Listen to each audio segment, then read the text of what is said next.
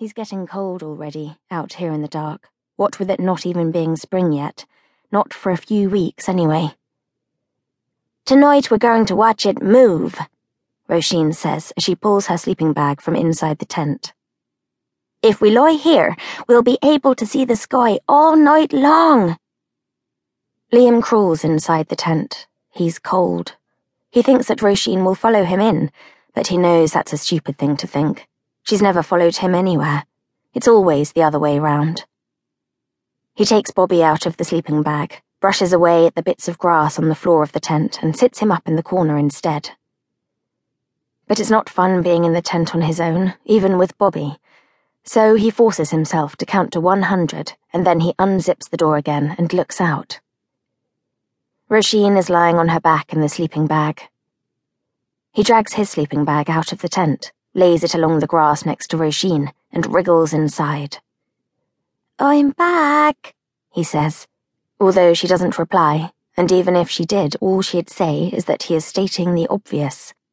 He always seems to be doing that. Hold your breath and count, she says. If you count long enough and hold your breath long enough, you'll be able to see it move, because it's flying. No, it's not.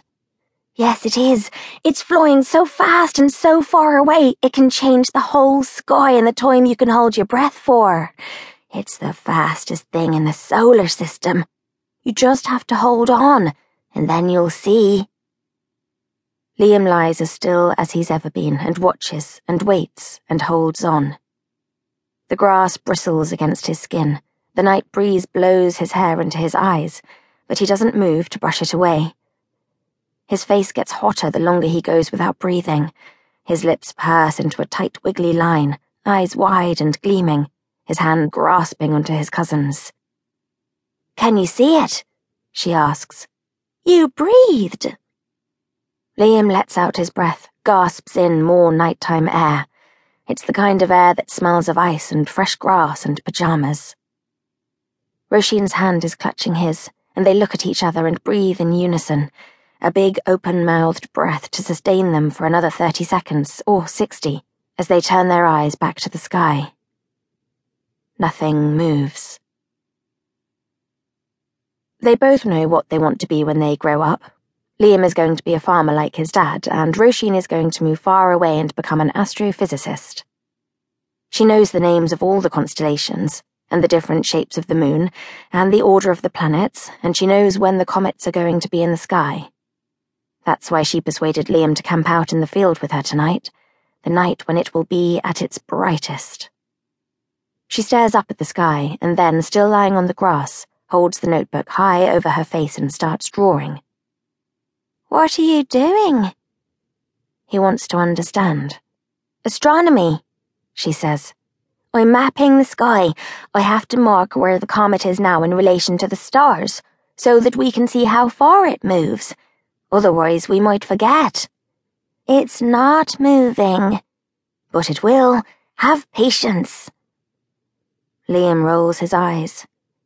This astronomy takes too long. Look. She shows him her map. See those stars? I've marked them here, and the comet is in between those two right now. See? He nods reluctantly. You can go inside if you really want.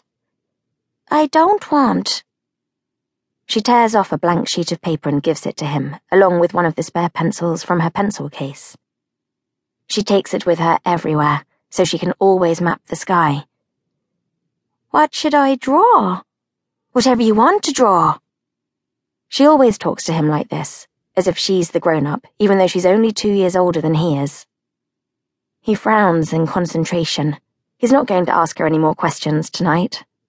His pencil hovers over the page. Liam falls asleep while the comet is still between the two stars overhead, buried deep into his sleeping bag with the zip done up to way over his head. On the dew damp grass in the early hours of the morning, his drawing blends into indecipherable marks. The farm, the field, his house, the cows and sheep, his dad, the lack of his mum, and Roisin staring up at the sky dots and lines that have been smudged out of context by a careless thumb until their meaning is lost.